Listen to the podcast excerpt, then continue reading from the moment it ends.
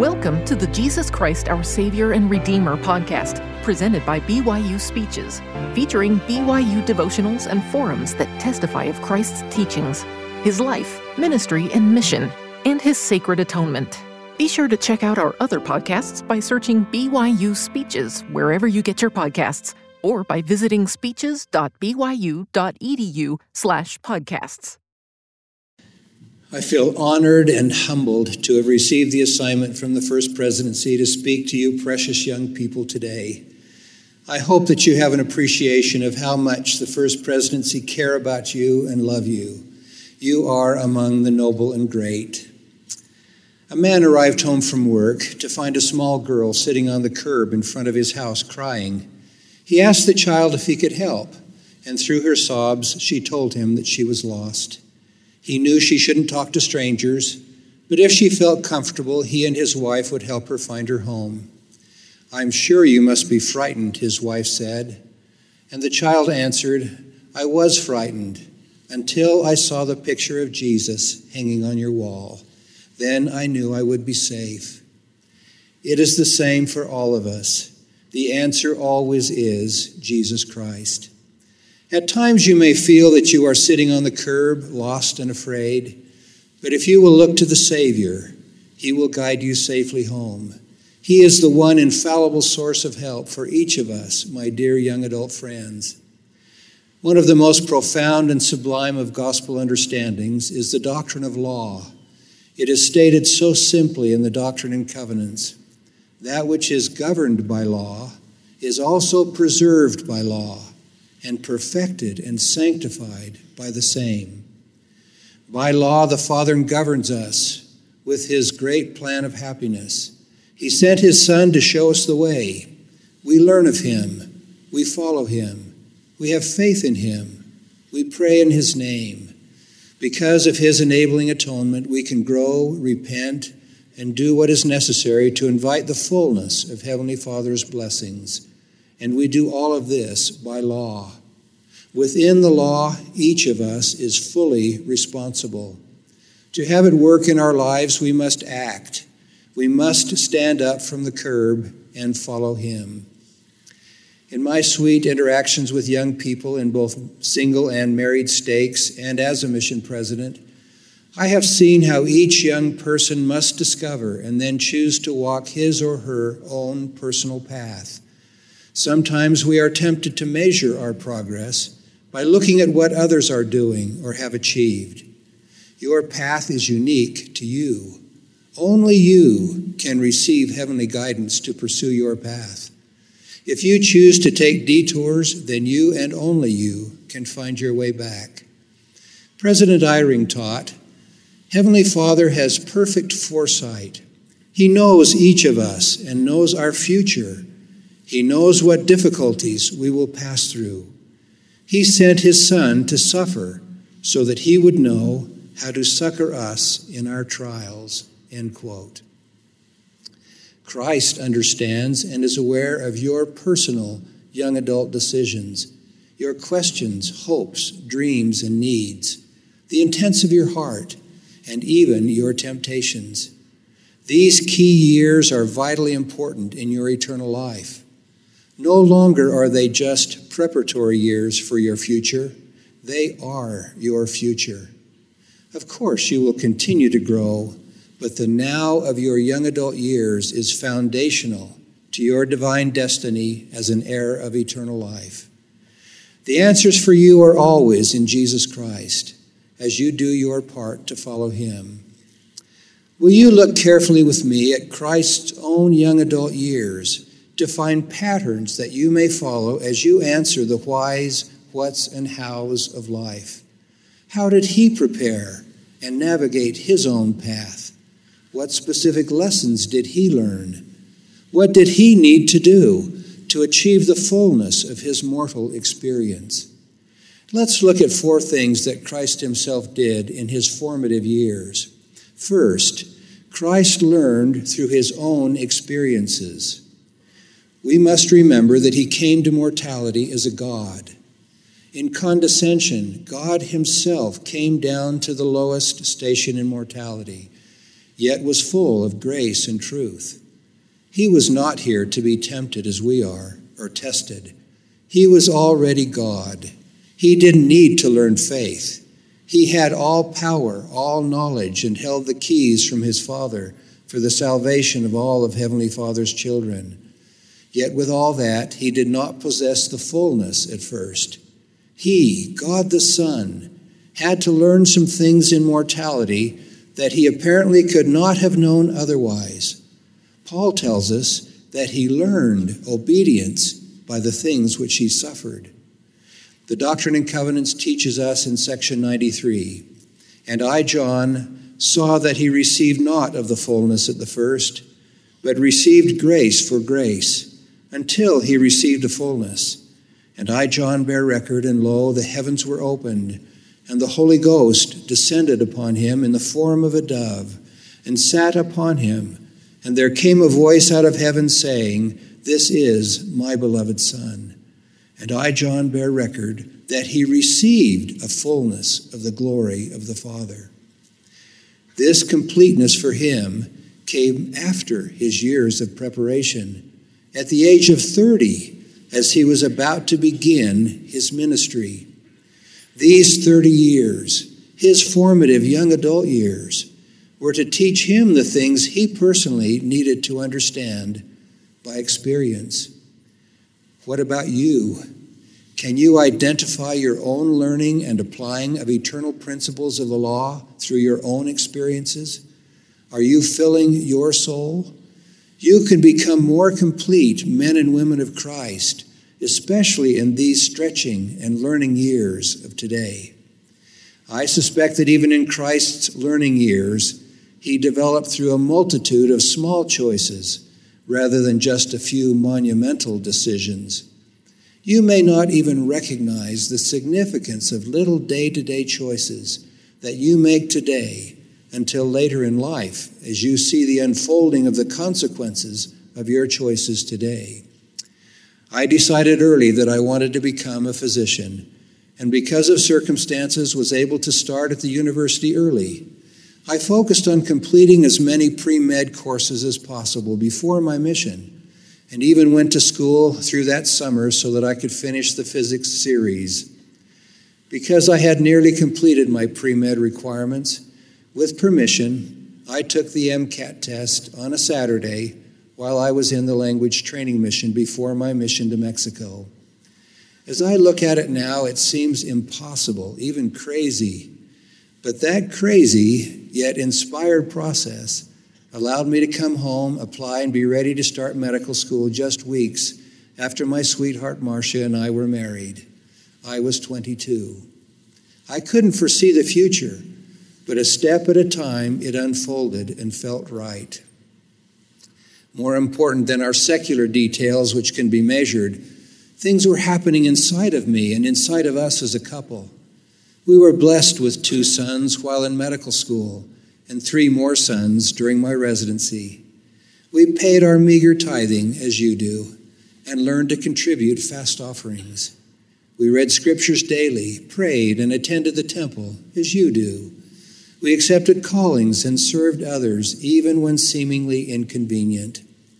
This wonderful process of learning, applying, and becoming was happening for us. We were experiencing what we personally needed to know and understand and could not learn any other way. Second, Christ grew.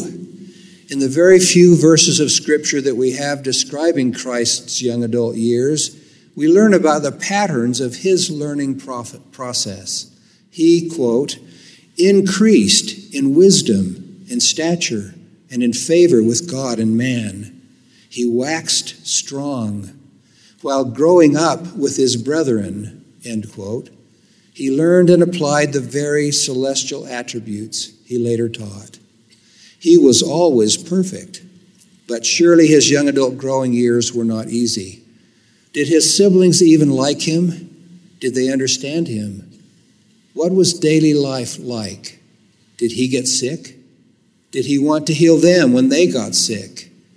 In Christ's later life, he taught, likely reflecting upon his own experience, that a prophet has honor except in his own country and among his own kin and in his own house. End quote. His was not a test of faith, but a test of constant perfection and with complete knowledge and power within an imperfect world. Waxing strong must have included for him, as it does for us, perfecting those very attributes that he exemplified.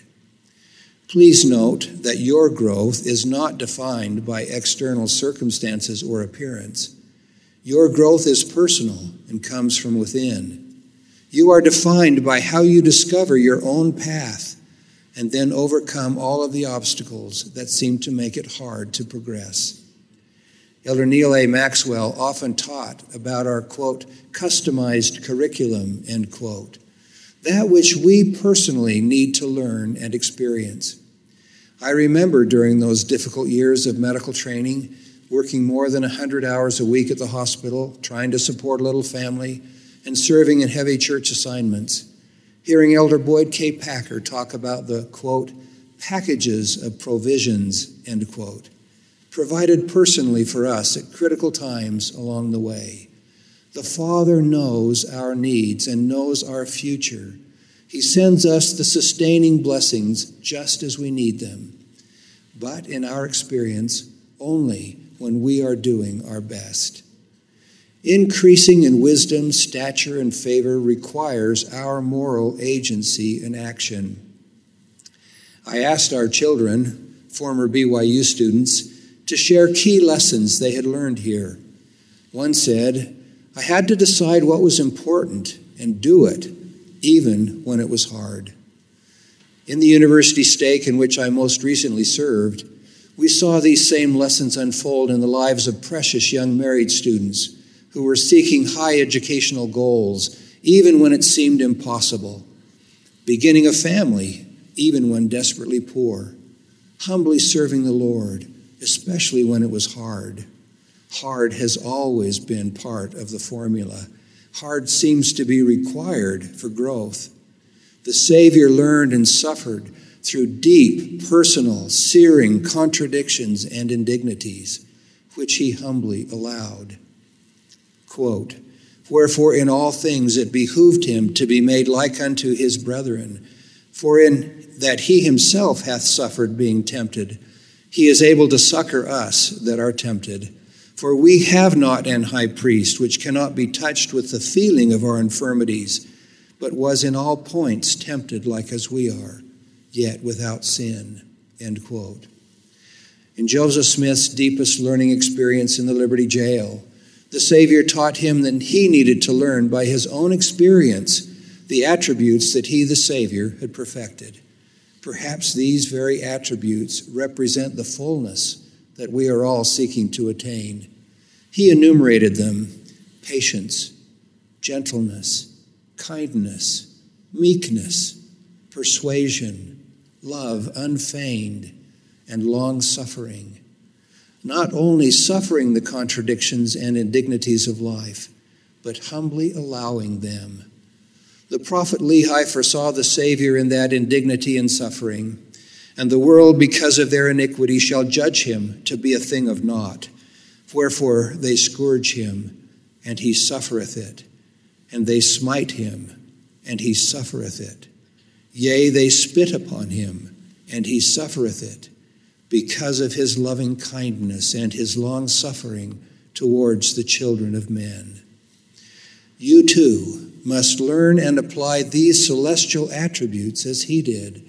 Sometimes they may seem to be forced upon you, but you cannot learn the fullness without them. Third, Christ waited upon the Lord for the time of his ministry to come. End quote. Did his waiting mean inaction or just playing the equivalent of video games while waiting for circumstances to come together to make it easy to begin his ministry. At age 12, he urgently said to his mother after teaching the elders in the temple for three days, I must be about my father's business. Then he was required to be patient and wait another 18 years to begin his critical mortal ministry.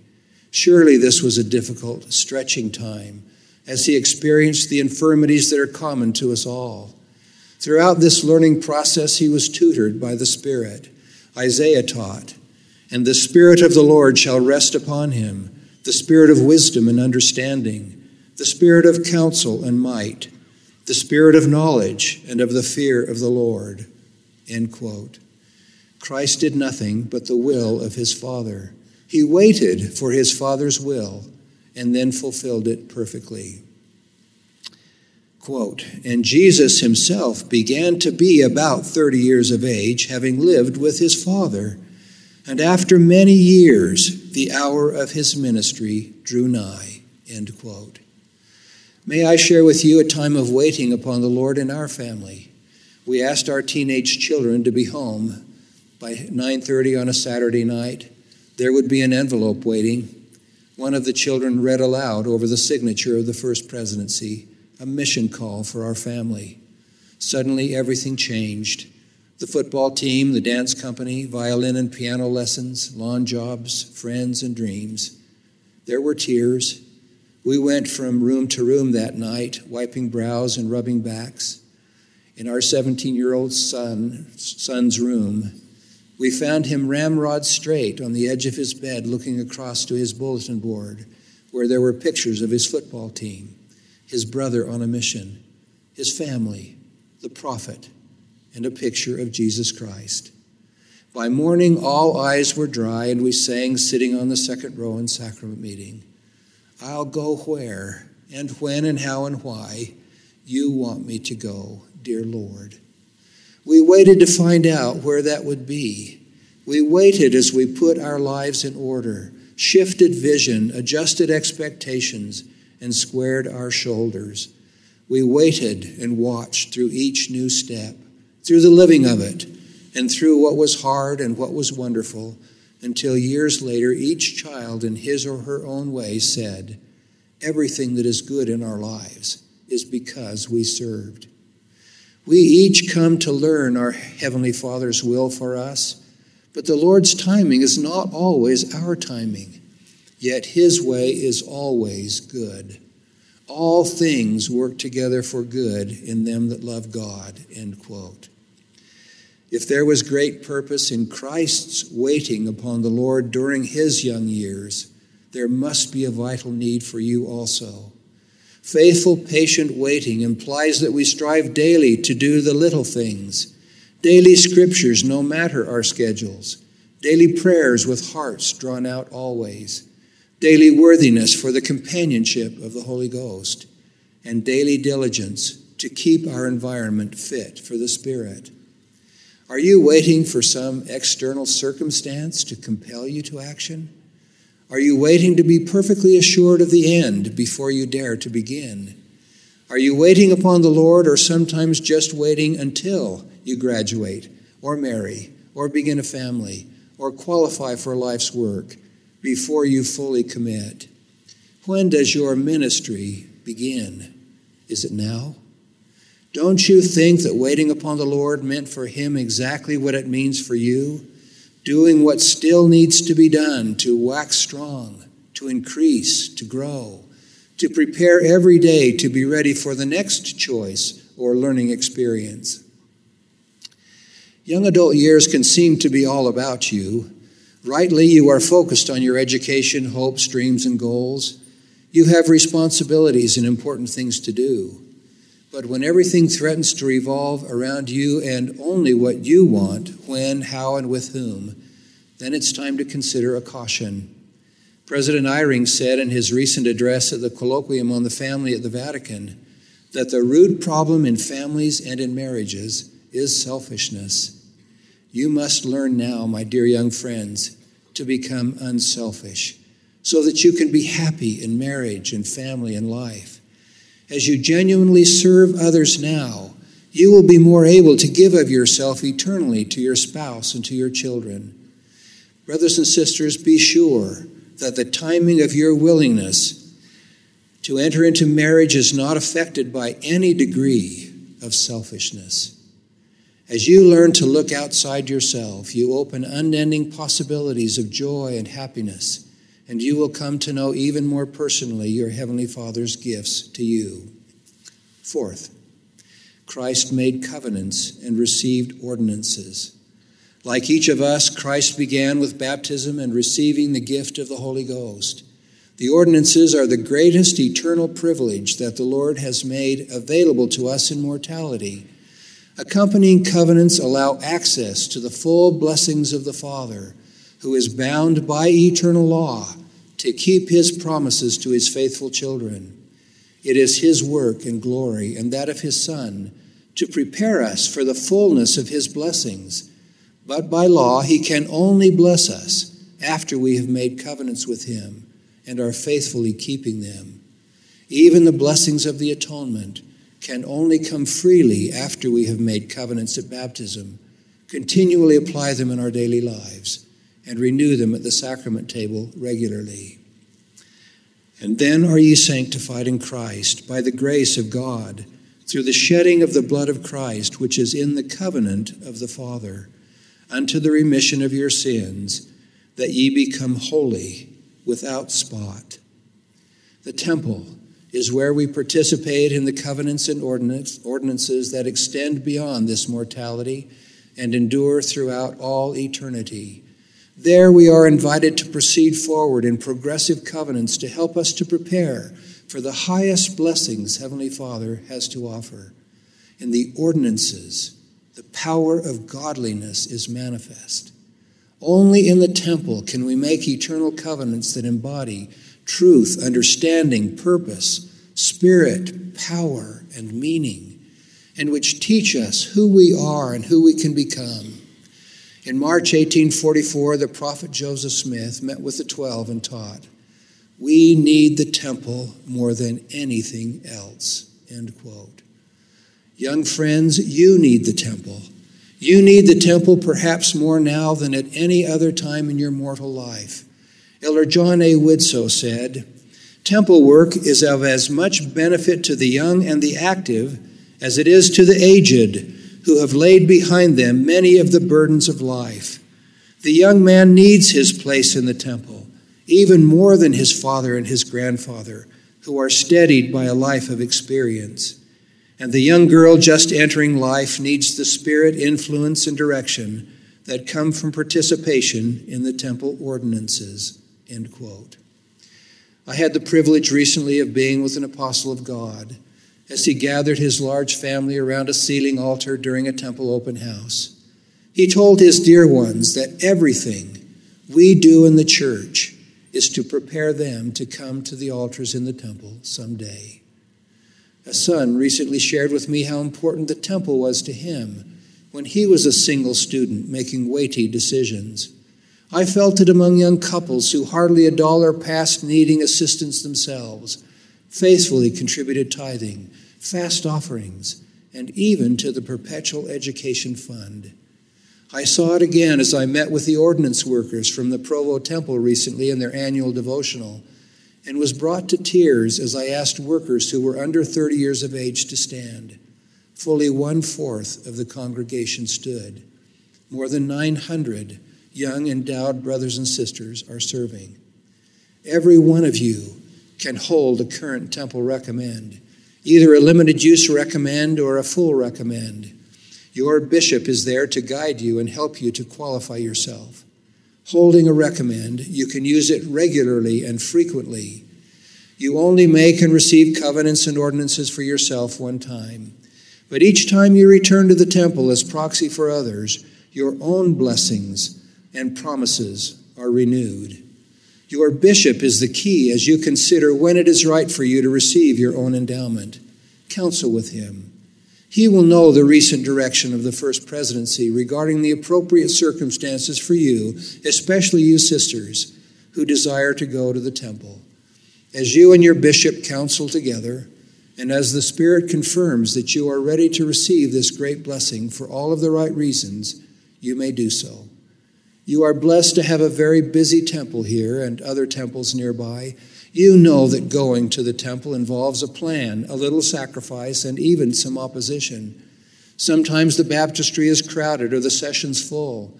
You might have to wait longer than you hoped. but the spiritual power, revelatory help, and inspired insights will come no matter the details of your temple worship. Don't stay away because it may take longer. Come to the temple for the living water. Do your very best, and the Lord will honor your efforts. Hold a recommend, my dear young friends, and do the best you can to use it regularly and frequently. Then watch for the blessings. Brothers and sisters, we have looked to Christ for guidance in your young adult years. We have seen that in his young years he learned, he increased, he waited upon the Lord, he made covenants and received ordinances. You too can learn through experiences on your own personal path. You too can increase with consistent directional movement forward, finding happiness all along the way. You too can wait upon the Lord, acting with energy and faith, doing the very best you can as you watch for His timing and His ways. You too can make covenants and receive ordinances, faithfully keep them, renew them, and watch for their promised blessings. Eternal law declares that you and I must do our part to be ready to receive all that Heavenly Father intends for us to have. Dear friends, as you follow this pattern from Christ's own young years, you will be blessed and come to live and love the Christ like attributes that he exemplified. The Father sent his Son to show us and to teach us. He is the one reliable source, and it will give infallible help if you will receive it now in your young adult years. At times you may feel that you are sitting on the curbs of life, lost and afraid. But if you will look to the Savior, he will guide you safely home. Let us lay aside every weight and sin which doth so easily beset us, and let us run with patience the race that is set before us, looking unto Jesus, the author and finisher of our faith, who for the joy that was set before him endured the cross. For consider him that endured such contradiction of sinners against himself, lest ye be wearied and faint in your minds. My witness to you today, dear friends, is that in all of your circumstances, the answer is in Jesus Christ. In the name of Jesus Christ, amen. You've been listening to the Jesus Christ, Our Savior and Redeemer podcast, presented by BYU Speeches. Please check out our other podcasts of recent speeches, classic speeches, and BYU Speeches compilations on overcoming adversity by study and by faith. Come follow me, love and marriage, and the prophet Joseph Smith. Go to speeches.byu.edu and click on podcasts for more information. You can also find all BYU Speeches podcasts at your preferred podcast provider.